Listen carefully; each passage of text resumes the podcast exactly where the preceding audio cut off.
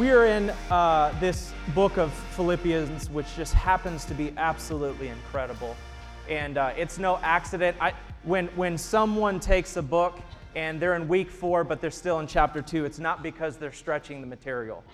It's because there's a lot there that we can, we can talk about and we can preach about. And so, what I want to do is I want to dive right into chapter or uh, verse 5 of chapter 2. I'm going to deviate a little bit from my notes this morning, but um, last week we talked about kingdom citizenship. And the focus of that is that if you're going to model being a kingdom citizen as a citizen on earth, one of the ways you do that is through unity. And uh, just to kind of go backwards, you know, we kind of needed someone who was familiar with citizenship in heaven to come and model citizenship in a very good way so that that could be the example of how we are to conduct ourselves on the earth. And that was Jesus. Jesus was the ambassador of heaven, the, the citizen of heaven, came to earth, and the way in which he walked on the earth modeled and demonstrated to us what kingdom citizenship looks like. And so uh, here we see in Philippians chapter 2, uh, it starts off uh, talking about unity. Um, but one of the things that I just want to encourage you with is this is that if you happen to get overwhelmed by the challenges of Scripture, if you look at the deficiency within yourself and get overwhelmed, there's no way that I could do that Paul redirects the attention of the Philippian church in verse 5. He says, Look to Jesus. Yes. Look to Jesus. Because you are not the source of your power. You're not the source of your ability. You're not the source of your capacity. You cannot walk as a kingdom citizen and model it well on the earth unless you fix your eyes on Jesus, who is the author and the perfecter of your faith.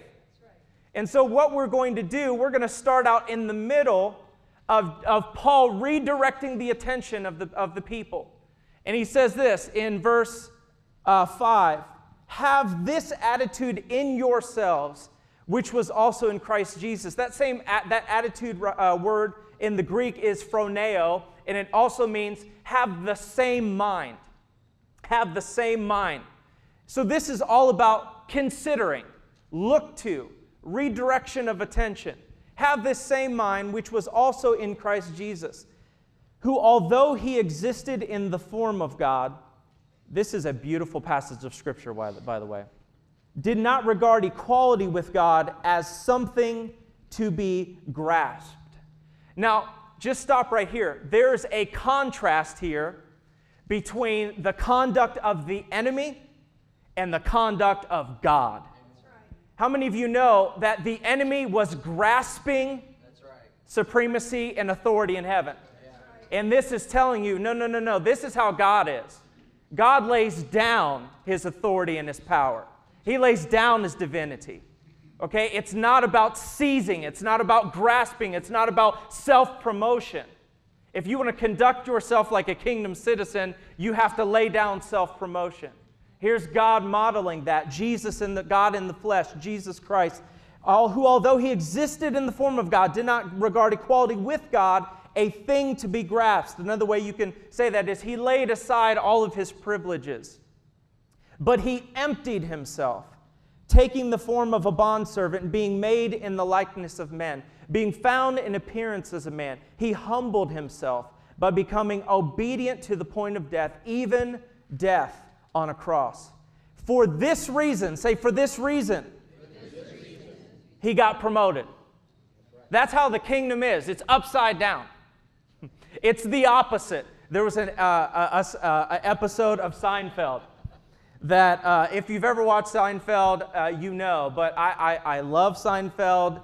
I, Seinfeld was the most binge-worthy watching uh, show, uh, in my opinion, prior to Netflix making binge watching popular. But there's this episode where one of the characters, George Costanza, gets his mind in this mind frame where he's like, everything that I've been doing has not been working, so I'm literally going to do the exact opposite of what comes natural to me. This is what that is. The kingdom is upside down. You will not get promoted when you promote yourself. You'll get promoted when God promotes you because you are laying down yourself. It's just opposite. It's contradictory to the natural mind frame and mindset that we have. And so this is what he's saying. Therefore, for this reason, because Jesus laid everything down, therefore God now exalted him and bestowed on him the name which is above every name, so that at the name of Jesus, every knee will bow of those who are in heaven and on earth and under the earth, and that every tongue will confess that Jesus Christ is Lord to the glory of God the Father. Now, let me stop right here. What you just read, many scholars believe was a hymn that was sung in the early church. Ch- an early hymn in the first church. What would that have sounded like? But I'm just telling you, those lyrics are amazing. And so when Paul is referencing this, it's not something new to the Philippian church. This is a song that they would have known. But but but how why is Paul redirecting them to this? Well, we have to go backwards now to uh, the verses before that. Paul, after telling the Philippian church that they best demonstrate kingdom citizenship in uh, unity, which he says in verse uh, 1 if there's any consolation of love, if there's any fellowship in the Spirit, if any affection and compassion, make my joy complete. This is right, right here. This is how you're going to best model uh, kingdom citizenship by being of the same mind, maintaining the same love, united in spirit, intent on one purpose. If you want to know wh- how we even got to this idea of kingdom citizenship, then check out last week's message. But see, unity is something that is so important. It is the sameness of mind. Um, have you ever been uh, have you ever been like-minded with someone where you're thinking what they're thinking they don't even have to say anything? Right. that is what Paul is getting at. He's talking about this sameness of mind that your heart is beating together, one heart, one mind, one attitude. It's, it's this oneness, this unity. Now, unity, as, as I hope you know, unity is not uniformity. It doesn't mean that everyone has to look the same, act the same. Matter of fact, this is what's interesting. You can tr- visit churches across the country, and some churches, they're more uniform than unified. And how you know? Because everybody dr- dresses exactly the same. Everybody talks exactly the same. Everybody looks exactly the same. And it's kind of weird. Because it's like, where is your individuality? Where is your diversity? Because God made us fearfully and wonderfully. We are unique, but can we be unique and still unified? And so that's what unity is. Unity is not uniformity, it is diversity. It is diversity that comes together with a sameness of heart, sameness of mind, sameness of attitude, sameness of mission, sameness of goal. I pray that we could model kingdom citizenship in Redeemers in that way, that we would be unified and we would work to fight for that, as Paul said in Ephesians 4 3. Maintain every effort to keep the spirit of unity in the bond of peace. Now, so between verses 1 and 2 of chapter 2 and 5 and 11, which we just read, we see verses 3 and 4. Let's look at verses 3 and 4.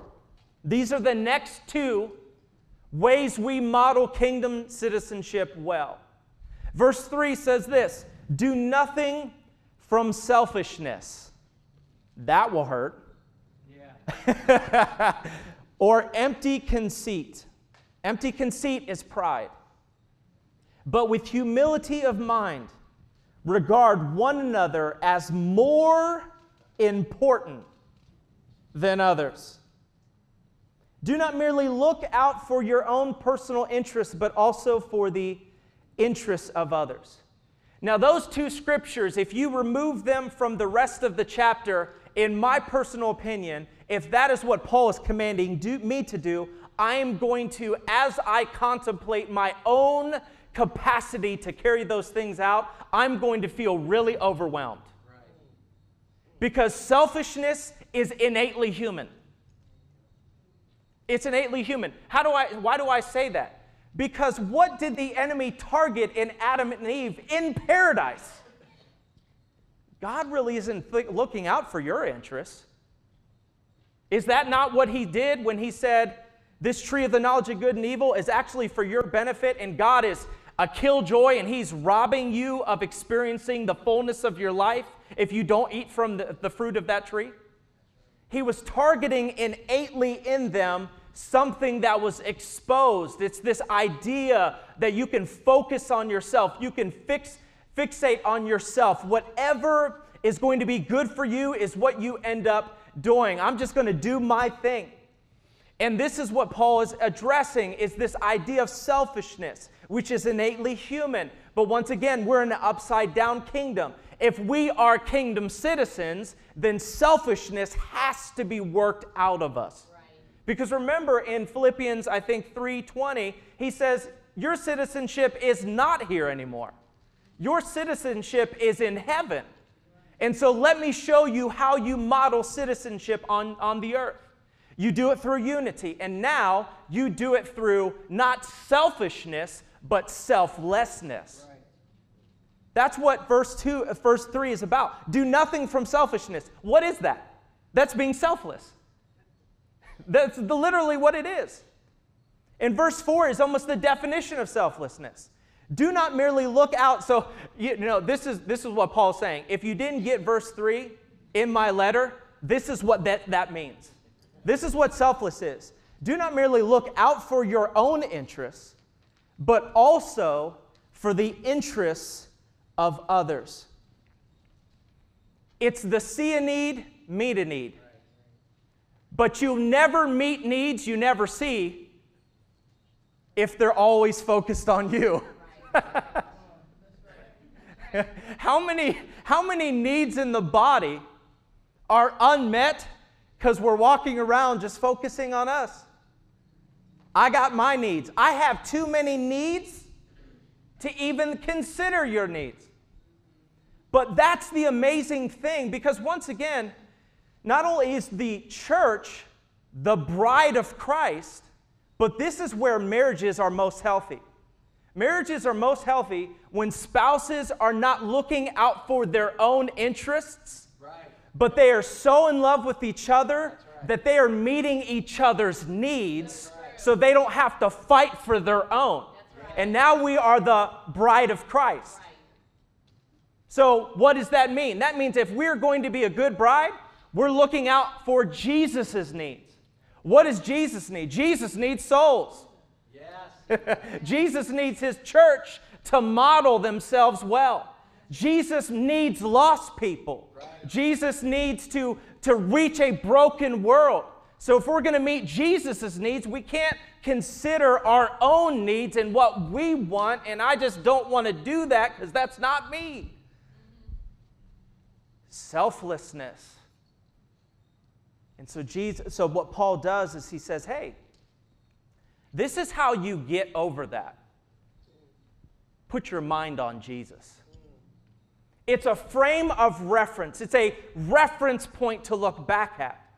Now, these guys, we don't know if they actually saw Jesus walk on upon the earth, but we do know that this song was written to, to capture the magnificence of Jesus. You know what five verses 5 through 11 is? It is the what would Jesus do part of the, of the, the whole Bible. You remember the bracelet? Yeah. What would Jesus do? Verses 5 through 11 is the embodiment of that. It's the laying down of yourself, it's the emptying of yourself. It's taking all of your privileges that you could rightly leverage in relationships and say, it's not going to be about me, it's going to be about you, it's going to be about the kingdom, it's going to be about Jesus. And so, so, so, and, and by the way, this is not just a human thing, but the Greeks were hedonists. What is a hedonist? They lived their life for ple- seeking their own pleasure. And so he's not undoing just, he's not just targeting a human need, but he's also undoing what was a culturally relevant thing within the Greek person. This idea of hedonism, this if it's you know if it's if it's going to meet my desires if If it's going to cause me pleasure, then that's what I'm going to do. And he's like, no, no, no. This is not about your interests. This is about the interests of others. This is about the kingdom mind. This is about the kingdom citizenship. You will represent kingdom citizenship well when you are not only in unity, but when you're also selfless. And then what he also identifies in verses 3 and 4 is humility. Humility. So let's just take a moment, and just talk about selflessness. Here's, here's a simple way of delineating selflessness from selfishness. Selfishness seeks to first serve oneself. Selflessness seeks to first serve others. It's that simple. What is your knee jerk response when someone asks for something? Oh, that's an inconvenience to me. Or is it, I'll do that? I love, I, and by the way, we always want to be around the people that are uh, selfless, especially if you're selfish. because then you don't have to be selfless. I got, I got a whole group of people that just meet my needs. Life is great. But you know what that shows? That you are the center of your own world. And everybody has to orbit you. This is what he's, he's targeting. He's targeting something that needs to be addressed because it's innately human. Who is at the center of your universe? Well, we may not picture it this way, but anytime I come into interaction with someone, someone else, two universes are colliding. and often, I think we all need to acknowledge the reason why we may not be able to get along with a lot of people is because in the collision, we're wanting them to become a part of our universe instead of considering their universe. That's right. And that's why planets collide. And that's why things get hit. And that's why that, that's, that's what happens. And so, who is orbiting who?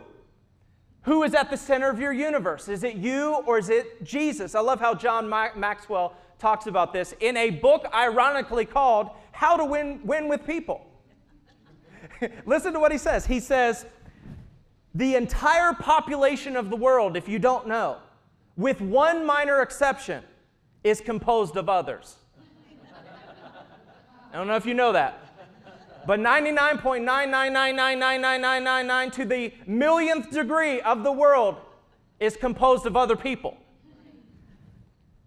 And what's interesting about Paul, uh, about Paul urging the Philippians uh, church to not be selfish is that uh, their selfishness, once again, was wholly a not just a human issue, but a cultural issue. Now, I want to show you a picture. Okay, um, go ahead and put that up, Maddie. Okay, this, this is not um, a picture painted, it's not a high school portrait of Pastor Dwight with a perm. Anybody, you had one though, right? Yeah, you had a perm. It, it, was, it was natural? This is when Pastor Dwight was just letting his hair down. Does anybody know who this is? If you know, you can just leave today. Like you, you got the message covered. You're good. No, this is a guy named Copernicus. Anybody know who Copernicus is? What, what, what did Copernicus, what was Copernicus known for? He um, came up with the idea that the earth rotated around the sun and not the sun rotating around the earth. Copernicus, come on, put your heads together. Who knew Copernicus would ever come up in a sermon? he was the one that discovered the earth is not the center of the universe. We actually orbit the sun. The sun does not orbit, orbit us. And do you know that he experienced a lot of persecution? Much to the dismay, uh, dis- dismay of a lot of people. Why? Because people love the idea that the earth is representation of themselves. I want everything around the universe to orbit the earth because that means that everything in this universe orbits me. And Copernicus was undoing that. No, no, no, no. We're not orbiting, no one else is orbiting us. Once again, he's targeting, even on a scientific level, this innately human thing that we want our, our world to orbit around us. And I love what he said because, in the midst of the persecution, in the midst of people resisting this idea, listen to what he says because it goes back to verse 5 when it says, Have the same mind which is also in Christ Jesus. Listen to what he says in response to that. He said, If a man is to know the truth, he must change his thinking. Despite what we have said, our earth is not the center of the cosmos. The sun does not move around us, we move around the sun. Amen. Now, let me just take it a step further. There's another child psychologist. His name is John Piaget. Does anybody know who that is? This is what's interesting. He, uh, he, he uh, developed uh, theories about child development. And listen to his language. He said, Every child must experience his or her own Copernican revolution. we know that's true. We know that. I want a snack. No. Yes. because I want it. And sadly enough, we do not graduate from that. Here's the irony that is a personal observation. I, if there's anything I disliked about childhood, it was having parents and people tell me what I have to do. And then I get older. Why? Because now I can do whatever I want. I can eat a whole thing of Oreos before dinner without my parent, my mom saying, You're going to ruin your appetite. and so we live, isn't this a sick cycle? We go from, I don't like everyone telling me what I have to do because this is what I want to do, to, oh my gosh, I'm so excited to be an adult because now I can just do whatever I want with all the time that I have. And still, selfishness is there. So, I, in some ways, I actually think it's harder to be selfless as an adult than it is as a child because you don't really have the freedoms you have. Because if I want to be selfish and I just want to like not think about anybody else and the church isn't meeting my needs, I'll just go somewhere else. That person did me wrong. You know, and then the pastor comes and he says, Brother, you need to maintain every effort to keep the spirit, spirit in the unit of bond, bond of peace. You're not making me meet with them because I'm autonomous. I am self governing. And if I don't want to meet, you can't make me. I'm not five years old. That's selfishness. And it's, it's still at the core. And so there's, for the, here's an encouraging word. For the rest of our lives, we will battle selfishness till our death. but nevertheless, this is the ideal of kingdom citizenship. Yeah unity and selflessness. Every child must experience his or her own Copernican revolution. We are, there are actually sociologists that call this day and age the age of self. They have literally described our culture as the age of self. Self, we have self actualization, we have self realization, we have self help, we have self esteem, we have iPhones and iPads and iMacs. And if, if there was anybody that is a cultural icon to describe the state of our culture in this day, it was in 2015 or 2016 when Kanye West, a rapper, literally said this. He tweeted it on, on Twitter. He said, I'm not going to lie to you.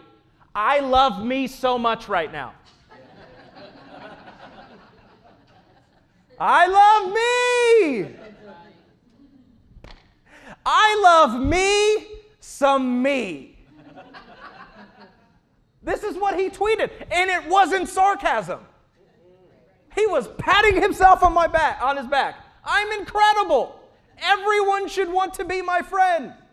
I'm amazing. Age of self. You want to hear a staggering, sad statistic?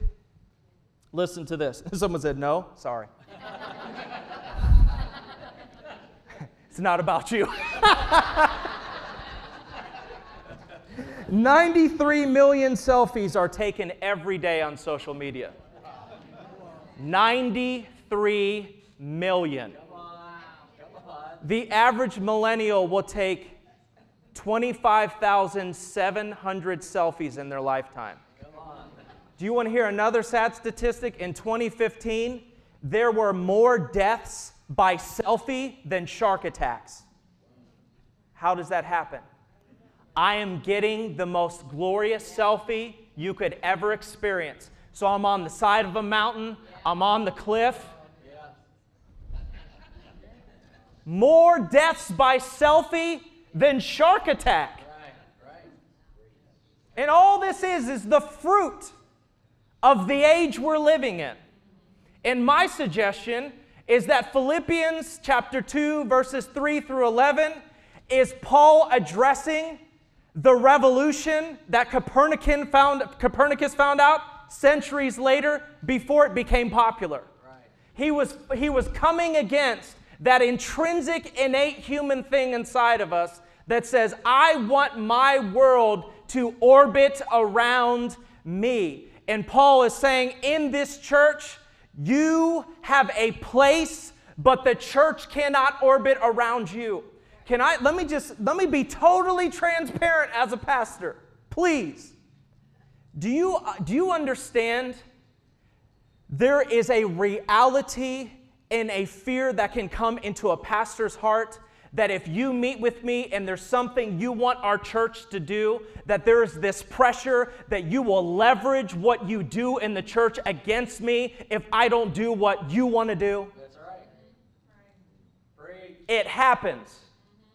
And that's what keeps pastors up in the middle of the night. When they got people that do amazing things in the church, and the enemy starts to ca- uh, capitalize on it and target and say, if you don't give them this one thing that they want, they're going to remove themselves from all the stuff that is a blessing to the church at large. And the enemy begins to use that, and you're fearful that people will leverage their tithe, all their stuff that they do against you if you don't give them what, what they want.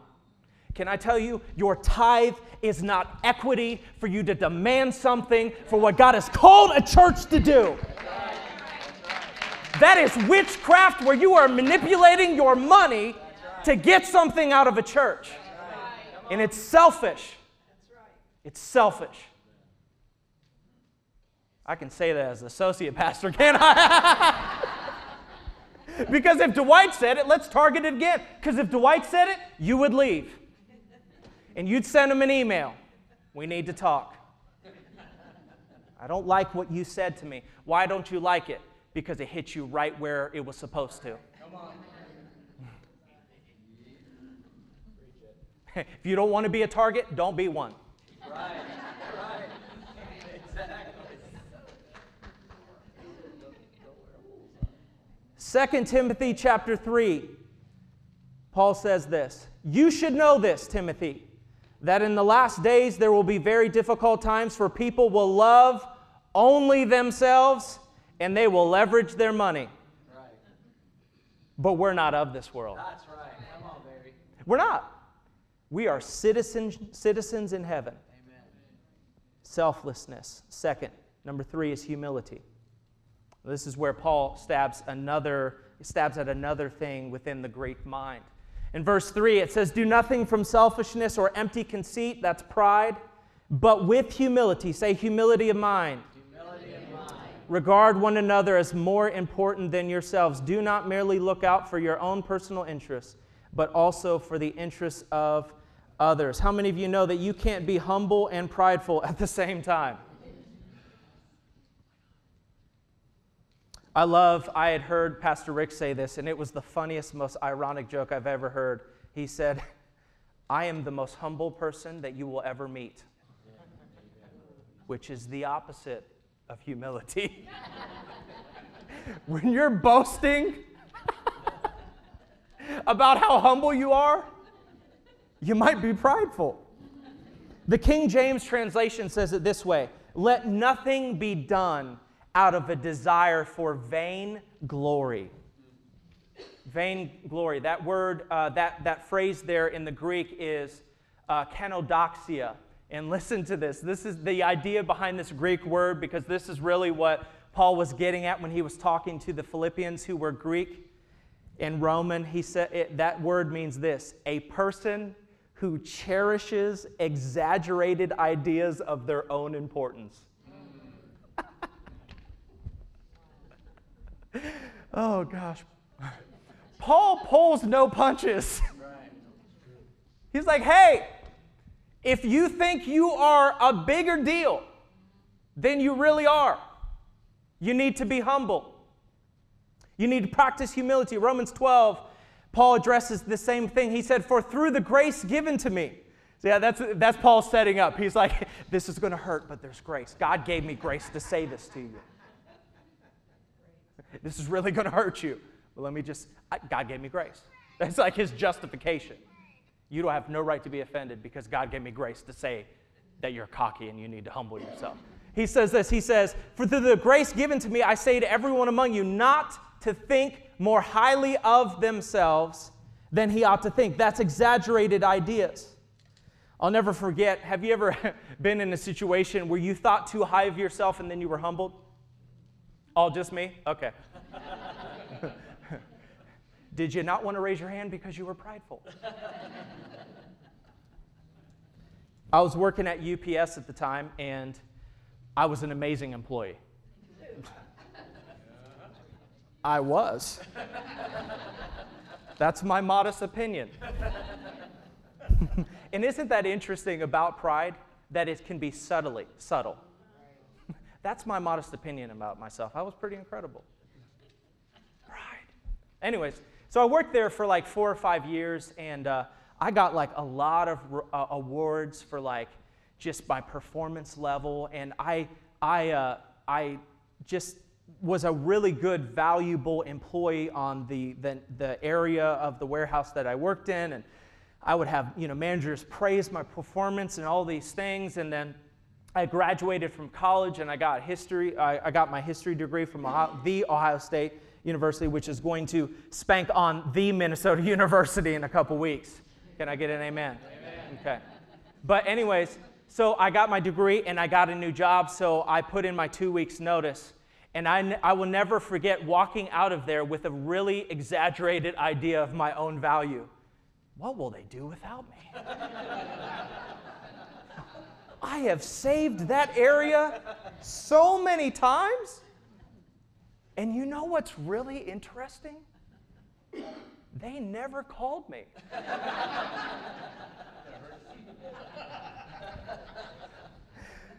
no manager called me and was like, please come back. Jesus will use you.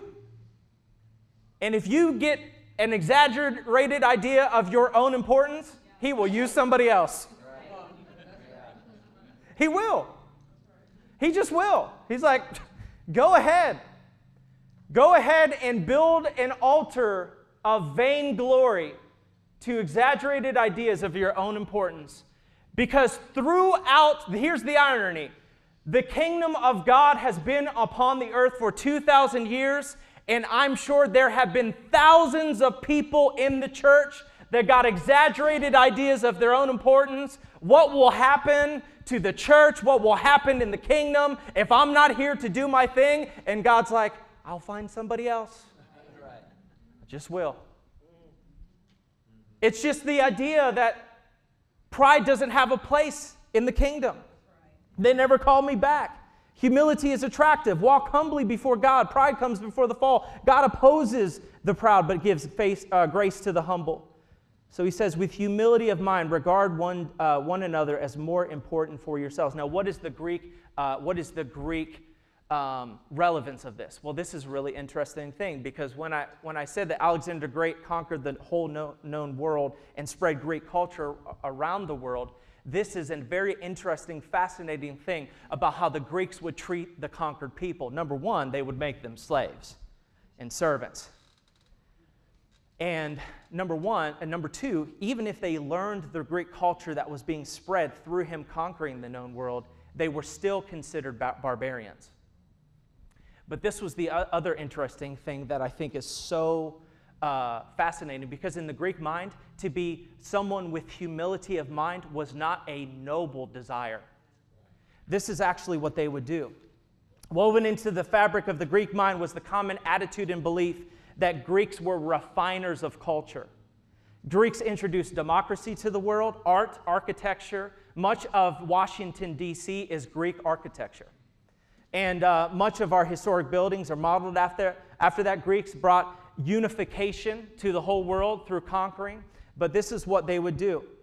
When the Greeks would conquer someone, a tribe or a people group, they would not only call them barbarians, but they would call them low and humble minded ones.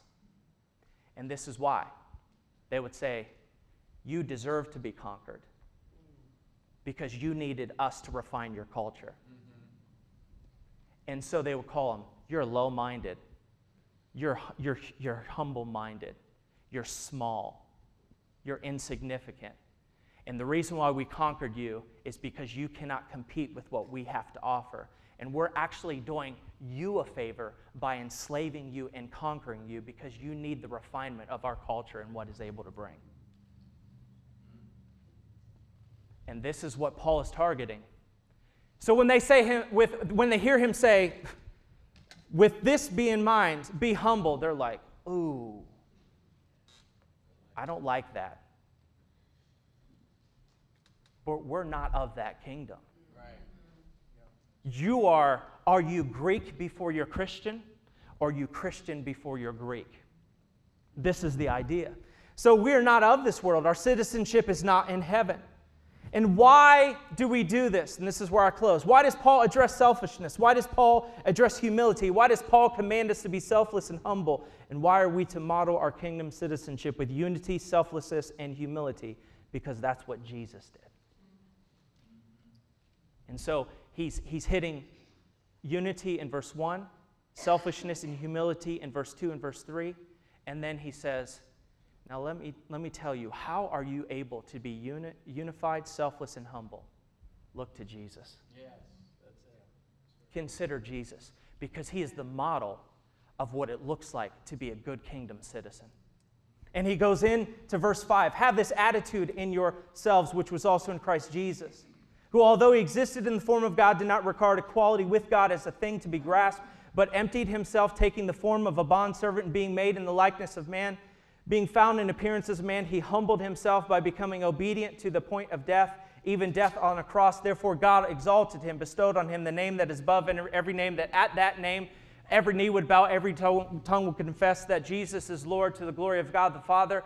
What he is saying is listen, if you focus on your capacity to be unified and selfless and humble, and you think that it's something that is a, a, a, a, part of your personality, or you think within yourself you have the capacity as a human to do that, you will fall short. I want you to fix your eyes on Jesus in the same way Isaiah said, You will be in perfect peace when you fix your eyes on him. He's saying, No, no, no, no. This is how you become that way.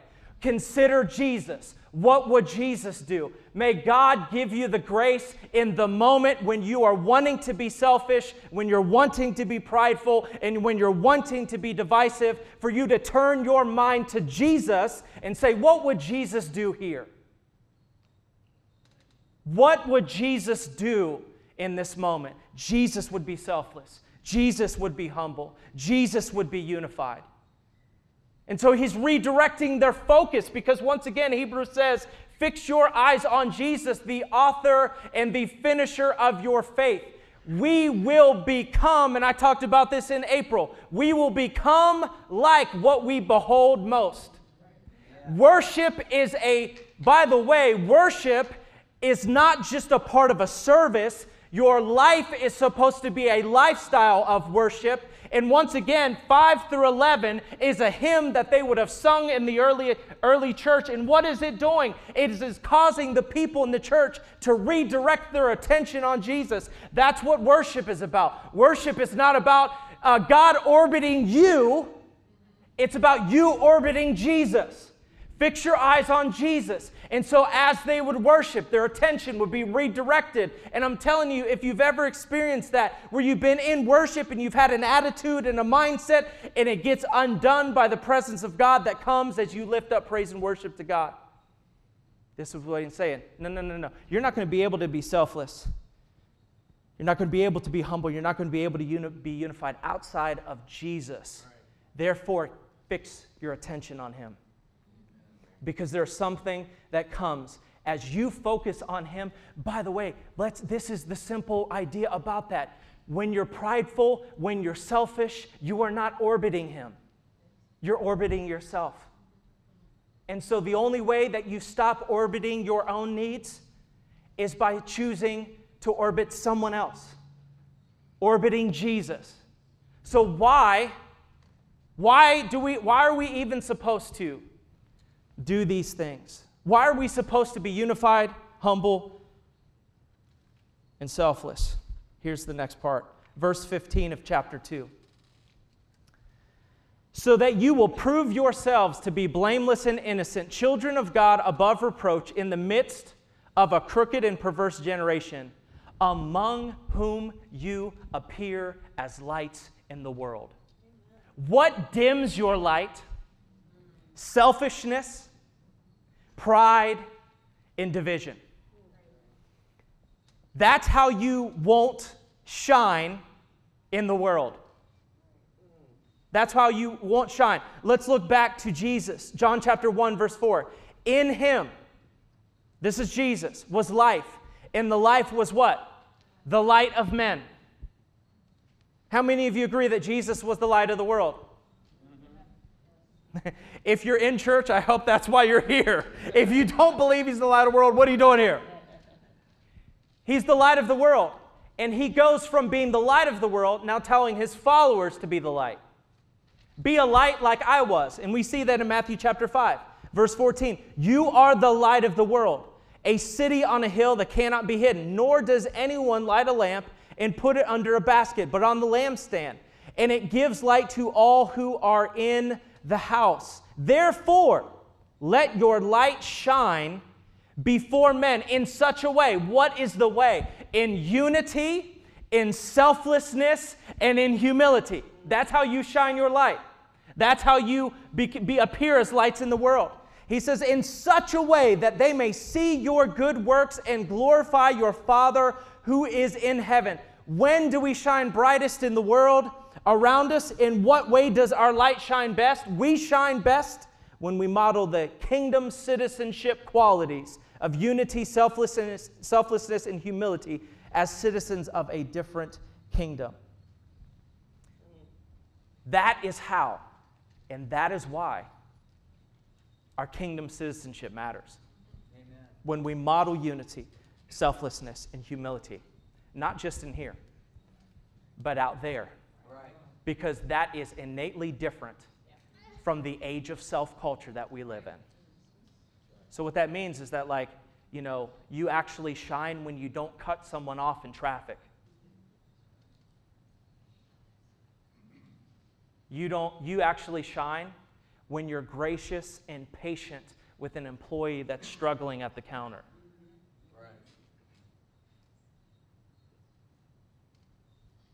You, you actually shine when you stop and you pray for the person on the, on the street. Right. I told you guys three, four weeks ago about Leo when I crossed the street to right. pray for him. I saw him again and I said, How you doing, Leo? And he said, Thank you so much for praying for me. Mm, he remembered because that's not common. Right. And then he said, How is your family? Mm. And we sat, and we talked for like five, six, seven minutes. Do you realize that Proverbs says a gift way opens the way for the giver and ushers them into the presence of the great? Right. What that speaks about is the gift of Jesus on the inside of you, stepping out of your comfort zone, initiating people with the love of Jesus and modeling kingdom citizenship, and it opens the way. Right. For them to be open to you. So now he's asking me about my family? That wasn't my desire. But that's what happened because a bridge was built into his world. that now he has relationship because I felt a love that was not normal. Why would this white man cross the road, see my need, and actually want to pray for me? Right. Light. Yeah. This is the essence of Philippians 2 kingdom citizenship. And then Paul says at the end, he ends with, by the way, I'm going to send some lights to you, Timothy and Epaphroditus. And these are people that are selfless just like me. Because remember later in other scripture, Jesus or Paul says, Follow me as I follow Christ. He's saying, I'm trying my best to model kingdom citizenship, and I'm sending two people that have seen it modeled, and they will be exactly like me in your presence. So that you have a reference point to once again consider Jesus. Will you stand with me?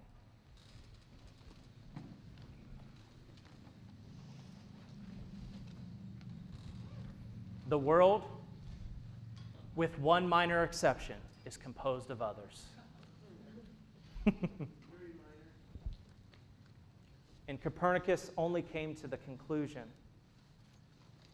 that the sun did not orbit us after Paul came to that conclusion in Philippians 2 that we are to orbit others, we are to orbit Jesus as the center of our universe. And what that means is that there are people in the midst of our orbit that we can meet needs and we can be selfless and we can demonstrate humility to, and we can do everything in our effort to maintain the spirit of unity and the bond of peace because that is going to be appearing as lights in the world.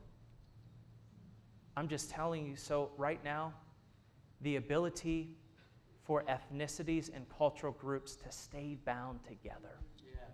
is going to be so bright Right.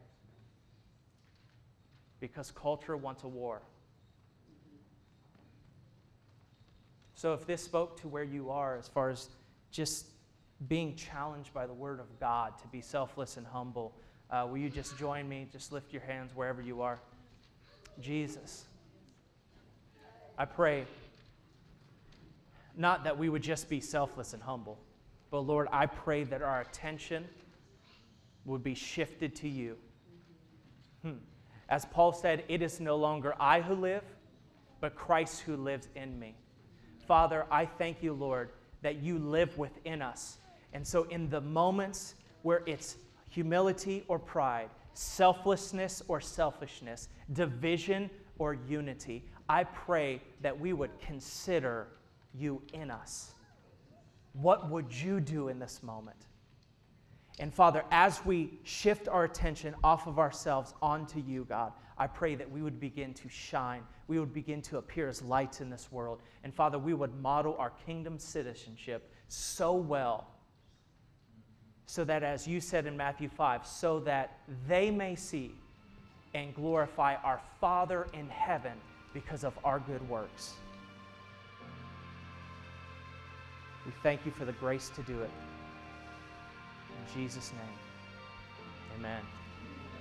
All right, we'll be back for Philippians 3 and Philippians 4. You'll have to come up with your own message. we'll see you guys next week.